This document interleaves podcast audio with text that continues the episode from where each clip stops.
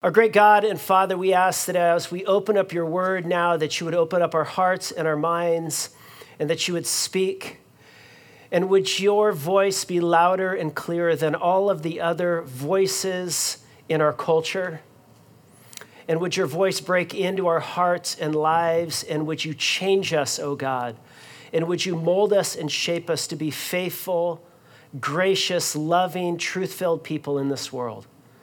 And we ask this in Christ's name, and all God's people said, Amen. So today I was working on my sermon, and uh, I went home for lunch. And after lunch, I was feeling a little bit tired, so I told one of my daughters that I was going to take a nap, and she said, um, she said, Well, did you finish your sermon yet? I said, Well, I'm just about done. There's just a couple things. And she said, So you're going to put sleep ahead of God, huh? I just thought that's not fair, is it? That was not fair. So, hey, if you were here last week, uh, we began a conversation together talking about one of the great threats to the life, to the vitality, and to the mission of the church. And I think we could say maybe one of the unique threats to the life, the vitality, and the mission of the church right now in this cultural moment, and that is disunity and it is division. You know, it's almost cliche right now that uh, we say that we live in this incredibly polarized, divided United States, and we are not so united anymore. And increasingly, it seems like we Americans find it easier to dismiss and write off and cancel or to label and accuse people than we do of actually engaging in a gracious conversation where we seek to understand before we seek to be understood. And it seems like more and more we live in this very divisive, this very vitriolic, uh, this very toxic culture.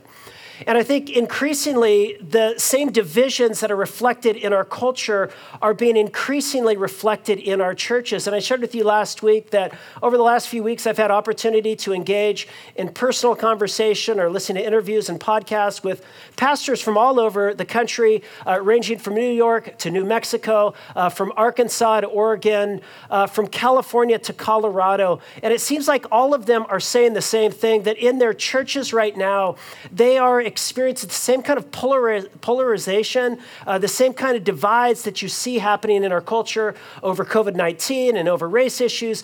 It's surfacing in the church and it's dividing in the church. And so I think this is a very real, it's a very live issue, I think, for our churches. And I think for us as a community Christ church, it's a live issue among us. And it's also a very serious issue. And it's serious because Jesus himself said that all people will know that we are his disciples by what? It's not by the bumper stickers on our car. It's not by the political decisions that we make. Instead, it is by the love that we demonstrate to one another. And Jesus prayed on the night before he was crucified. He prayed for us all. And he put it like this He said, Father, I pray not only for uh, the 12, those that, that you've given me here, but I pray for all of those who will believe. And what did Jesus pray? He prayed that we would be one, even as the Father, the Holy Spirit, and the Son are one. He prayed that we would be one so that the whole world would know that he was sent by the Father. In other words, uh, the witness of the church, the mission of the church depends upon our ability to get along together. Uh, the credibility of the witness of the church depends upon the love that the church shows to one another. And so, what I want to do this evening is I want us to once again turn our attention to this topic of unity. But tonight, I, I want to draw your attention to something that is taught in the letter that Paul wrote to the church in Colossae. So, we began a, a series a few weeks back looking together at this letter that the Apostle Paul wrote to a first century church in the city of Colossae. And it's interesting. I, spent some time this week just kind of like poring over this letter, and I've got it all divided out and, and uh, highlighted and noted up and all this stuff. And, uh, and I was noticing one of the sub themes of this letter actually becomes, I think, one of the key disciplines, one of the key spiritual practices and habits that is necessary to maintain unity and harmony and peace in our church in our homes, uh, in among our relationships, among colleagues at work. He actually reveals to us uh, in this subtheme one of the, the key practices that is so critical to the unity of the church, and it is the spiritual habit, it is the spiritual practice of giving thanks, of showing gratitude. And this, this, this call, this model of giving thanks, this spiritual practice of gratitude, it is all through this letter. In the very beginning, Paul begins by saying, We have not ceased to give thanks for you all. And at the end of this letter, uh, toward the end, he says, I want you all to continue steadfastly in prayer with thanksgiving.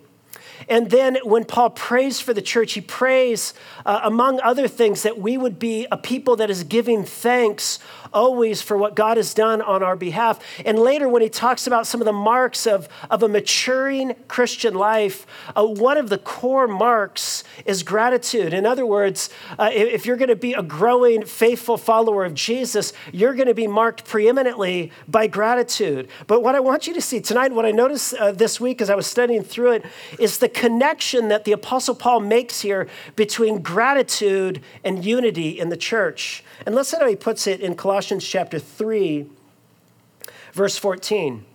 He says this He says, And above all these things, put on love, which binds everything together in perfect harmony. And uh, in just a minute, he's going to talk about peace and he's going to talk about unity. And here he talks about harmony.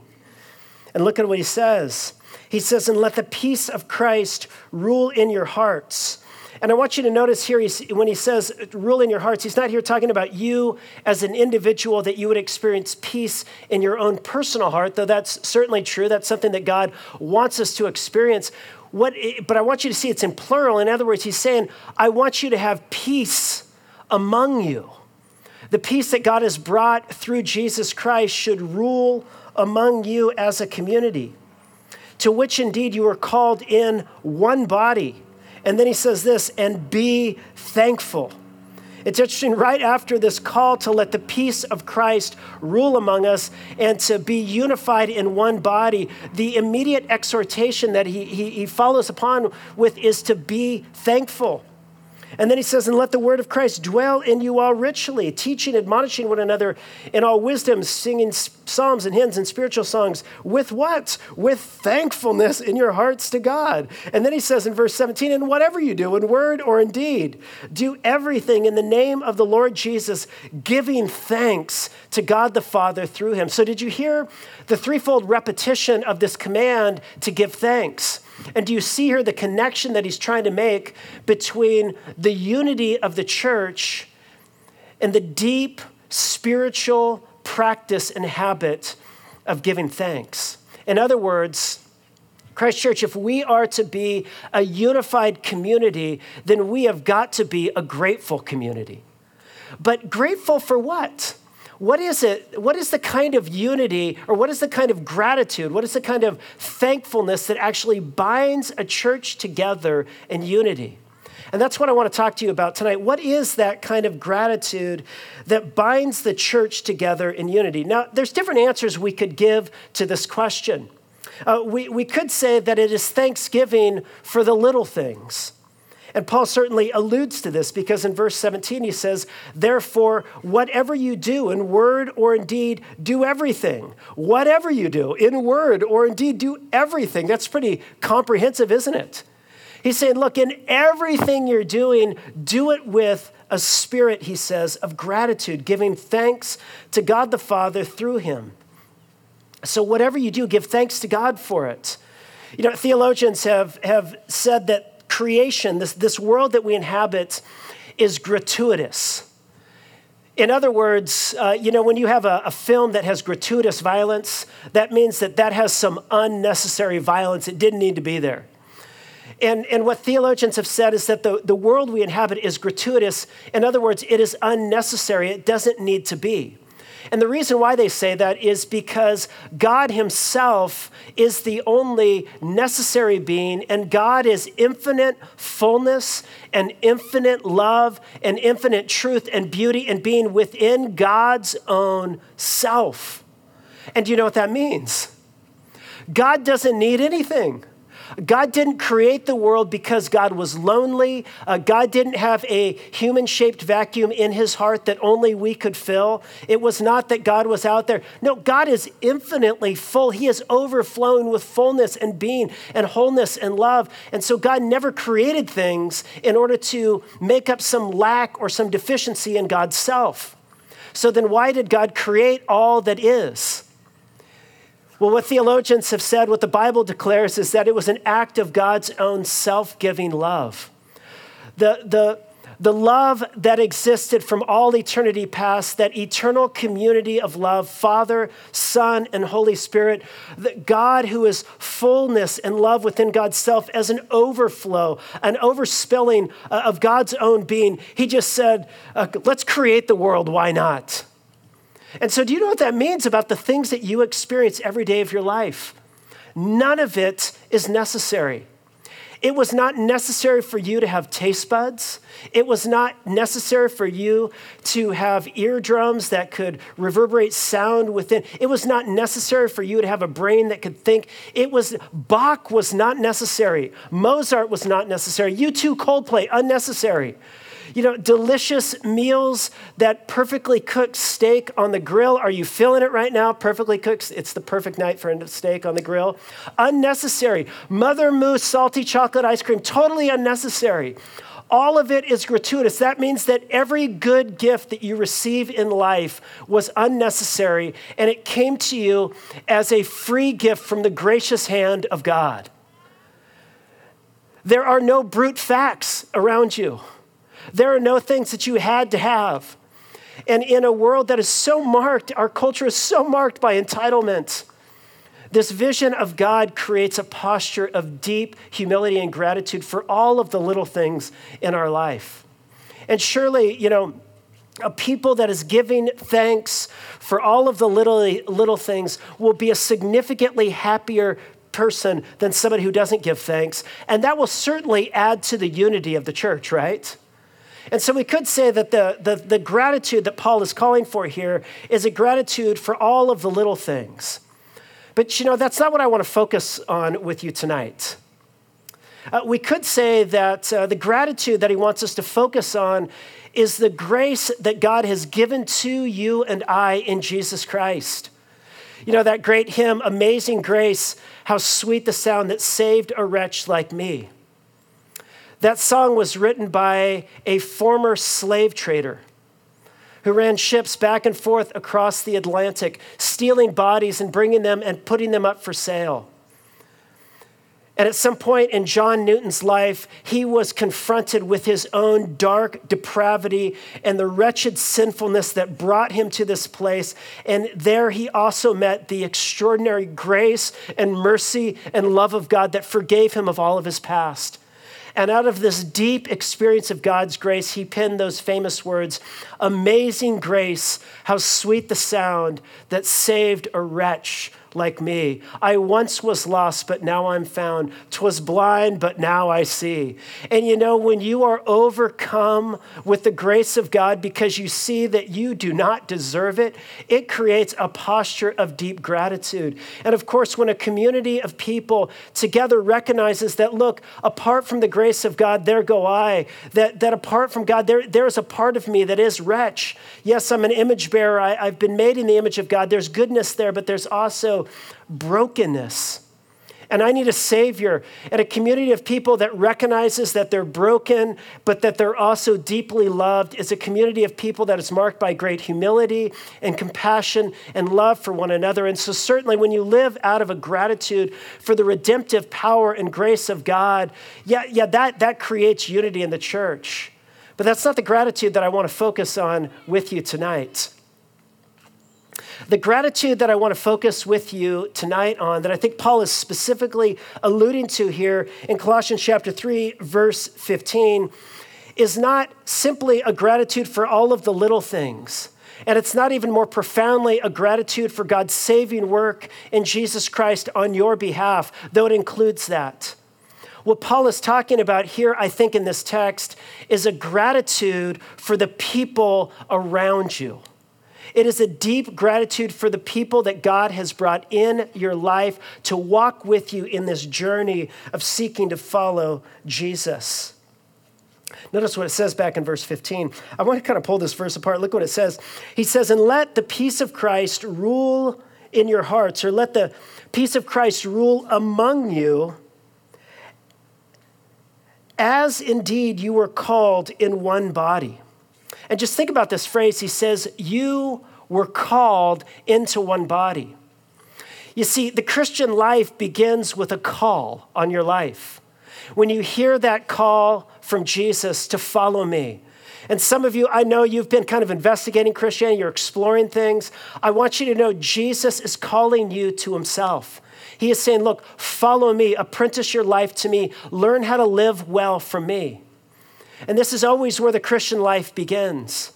And you see this all throughout the biographies of Jesus. Jesus approaches Peter and Andrew, and they're casting their nets in the sea. And Jesus says, Follow me. And they leave their nets and they follow Jesus. And then Jesus goes up to John and James, and he, and he puts the call on their life. He says, Follow me. And they, they leave their father in their boat and they follow him. Then he walks up to Matthew, the, the tax booth, and he calls him. He says, Follow me. And Matthew leaves the tax booth and he follows Jesus.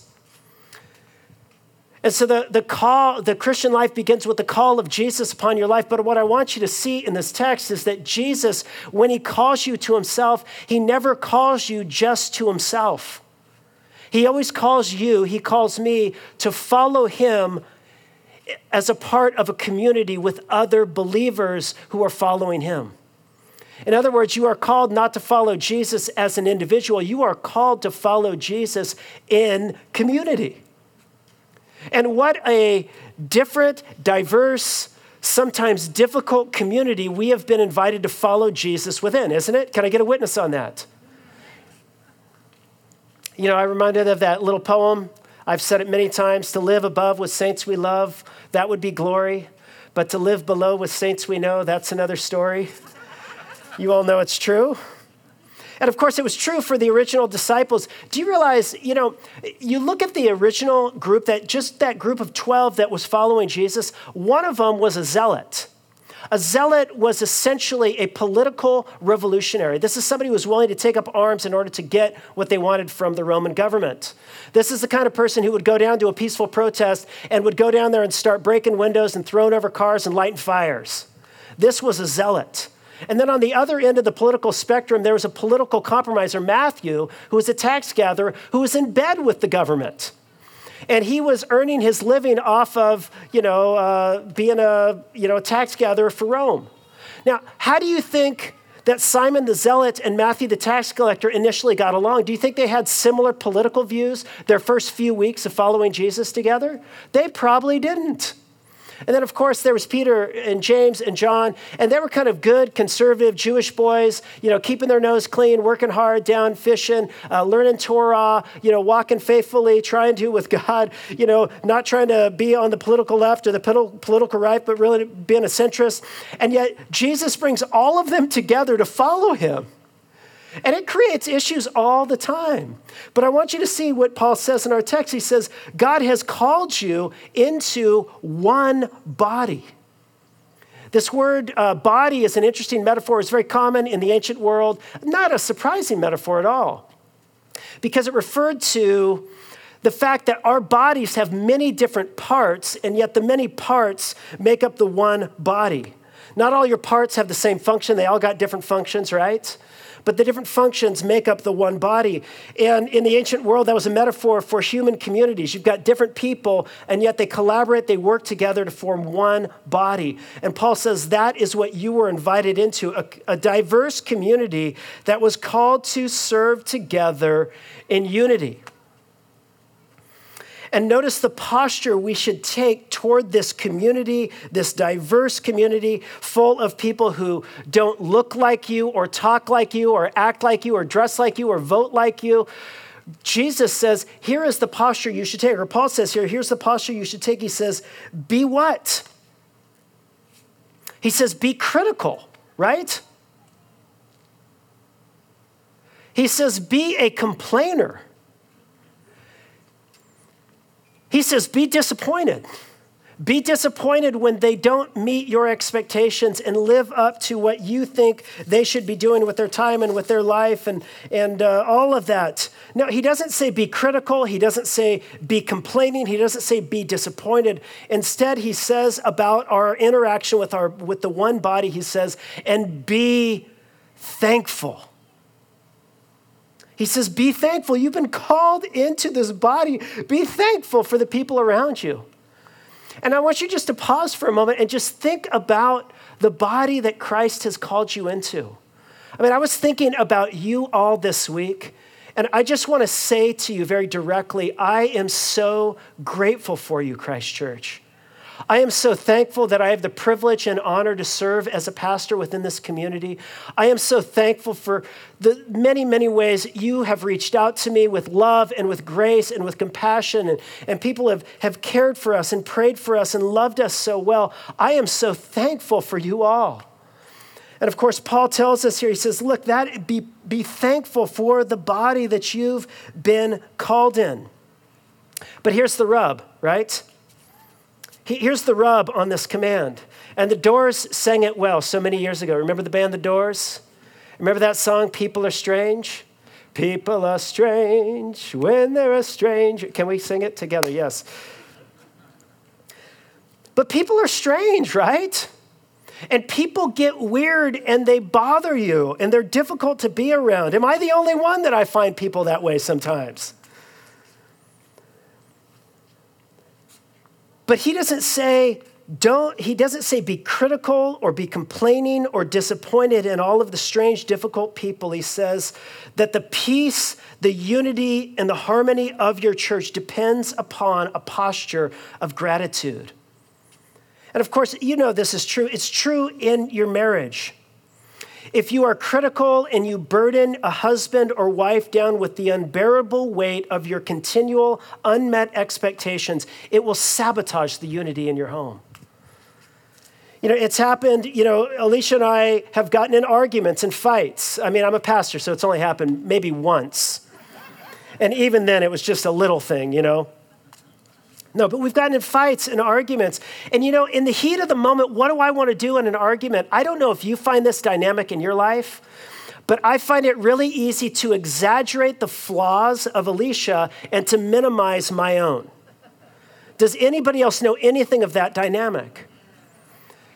But of course, what happens when you withdraw from that and instead you actually start to remember and call to mind the beauty and the goodness and the strength and the incredible gift that this other human being is, all of a sudden, all of those exaggerated, hyperbolic, critical, you know, vision that you have of them starts to dissipate before your very eyes.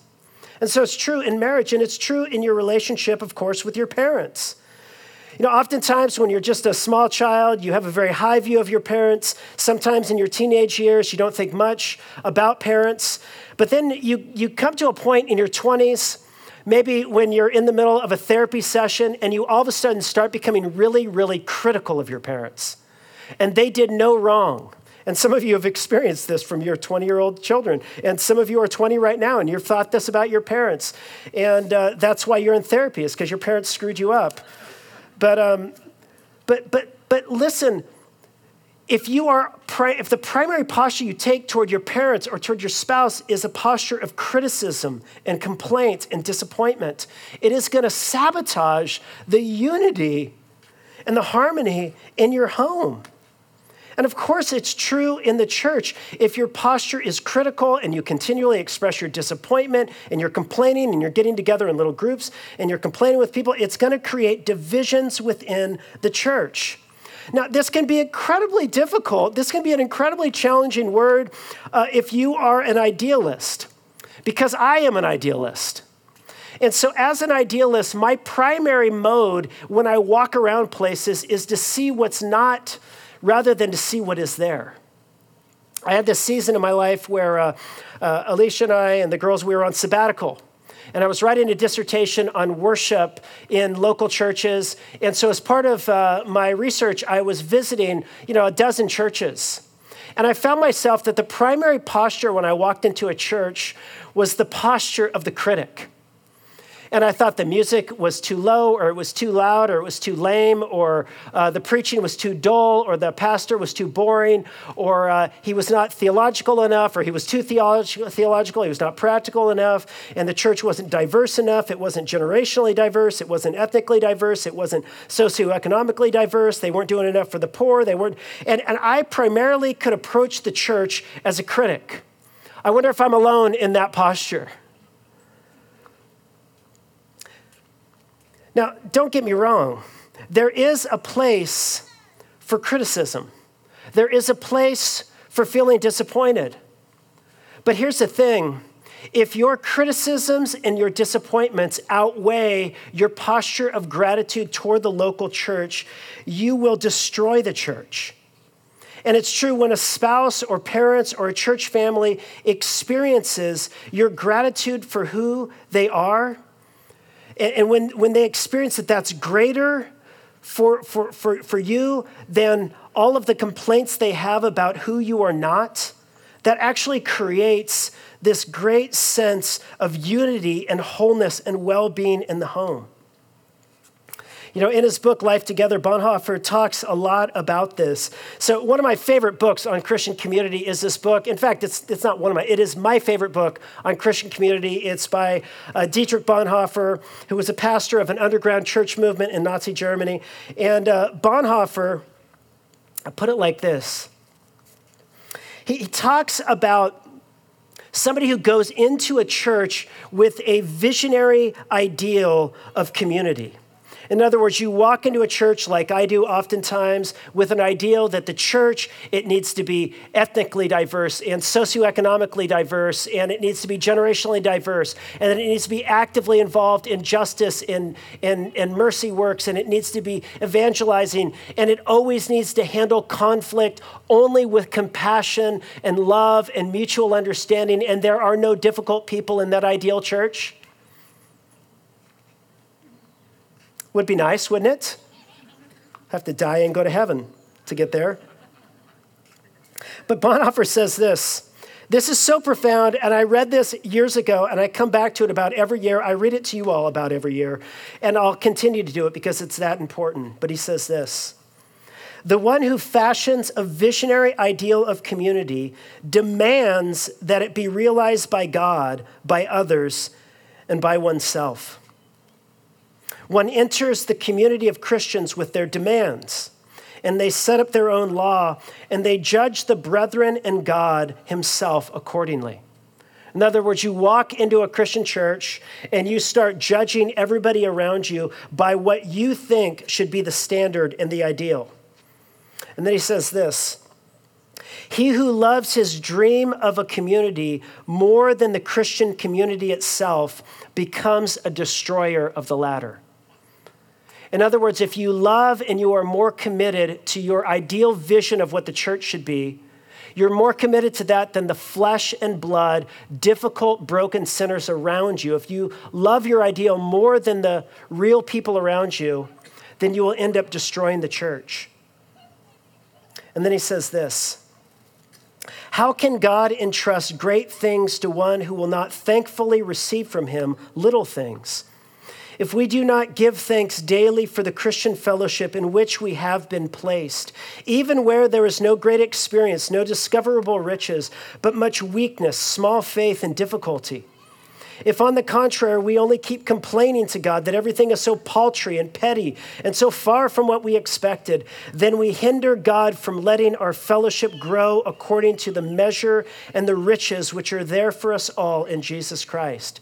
And then he says this the more thankfully we receive daily what is given to us, the more surely and steadily will fellowship increase and grow from day to day as God pleases. In other words, the key to growing into the kind of community that God has us to be is to actually take space and time daily and give God thanks for the Christian community. And so let me just close with this.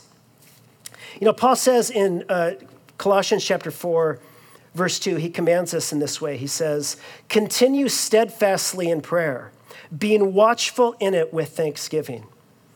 And I want to suggest that Paul here is commanding a regular, habitual practice to all of us.